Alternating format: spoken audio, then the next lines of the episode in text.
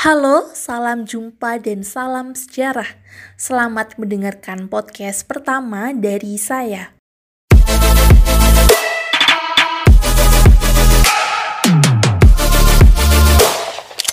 Halo teman-teman dan para pendengar semuanya, gimana nih kabar kalian hari ini? Semoga tetap dalam keadaan sehat dan jangan lupa untuk selalu pakai masker dan mentaati protokol kesehatan. Sebelumnya, izinkan saya untuk memperkenalkan diri dahulu karena akan kurang lengkap rasanya jika kalian hanya mendengarkan suara saya saja tanpa mengetahui saya ini siapa. So, perkenalkan, saya Dina Putri Ramadari, saya seorang mahasiswa dari jurusan Sejarah Universitas Negeri Malang. Nah, pada masa pandemi ini saya yakin pasti teman-teman semuanya akan mengalami yang namanya rasa bosan selama di rumah aja.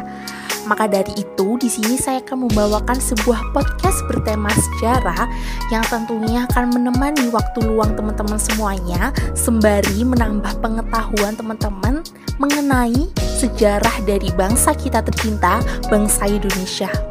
Baiklah langsung saja, tema sejarah yang akan saya bawakan pada podcast kali ini adalah sebuah masa pemerintahan Republik Indonesia di masa lalu dengan dalangnya yang penuh dengan kontroversi. Tidak lain tidak bukan adalah masa Orde Baru Presiden Soeharto. Pasti nih jika kita mendengar kata masa Orde Baru Presiden Soeharto, tentunya hal yang pertama terlintas di pikiran kita adalah sebuah pemerintahan bangsa Indonesia yang penuh dengan kontroversi, kekacauan, demo di mana-mana, dan banyak sekali korban jatuh pada peristiwa demo tersebut.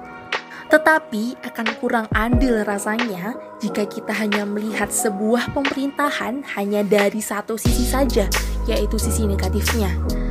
Maka dari itu, saya akan bahas dahulu apa saja sih prestasi ataupun keberhasilan yang berhasil dicapai oleh Presiden Soeharto dalam 33 tahun masa pemerintahannya. Prestasi pertama yang berhasil diraih oleh Presiden Soeharto adalah kemajuan di bidang infrastrukturnya. Ini dikarenakan Presiden Soeharto membuat anggaran yang besar yang dipergunakan pada bidang pembangunan infrastruktur. Bahkan Presiden Soeharto sendiri sampai dijuluki dengan Bapak Pembangunan Indonesia. Yang kedua adalah pembangunan pesawat terbang pertama di Indonesia. Hal yang begitu membanggakan ini terjadi pada masa Orde Baru, tentunya dengan Bapak Soeharto sebagai presiden yang mendukung pembangunan pesawat ini. Prestasi yang ketiga adalah keberhasilan masa Orde Baru yang begitu terkenal. Ialah Presiden Soeharto mampu membawa Indonesia sebagai swasembada beras dengan angka produksi mencapai 25,8 ton. Sehingga pada saat itu Indonesia tidak perlu lagi mengimpor beras dari negara lain. Bahkan akibat dari capaian tersebut, Indonesia mendapat sebuah penghargaan dari FAO, ialah sebuah organisasi pangan dan pertanian dunia. Selain itu, akibat dari berbagai kebijakan yang dibuat oleh Presiden Soeharto, seperti replita, swasembada beras, kesejahteraan penduduk, Presiden Soeharto mampu membawa Indonesia memperbaiki kondisi ekonominya yang meningkat dari 3% menjadi 6,7%. Presiden Soeharto juga mampu menaikkan pendapatan per kapita Indonesia dari 80 US dollar menjadi 180 US dollar. Beliau juga mampu menekan inflasi sehingga turun sebanyak 47,8 persen. Selain itu juga, Presiden Soeharto lah yang membawa Indonesia kembali menjadi anggota PBB sehingga memperbaiki citra Indonesia di mata dunia. Nah itu tadi teman-teman beberapa keberhasilan dan juga prestasi yang berhasil ditoreh oleh Presiden Soeharto.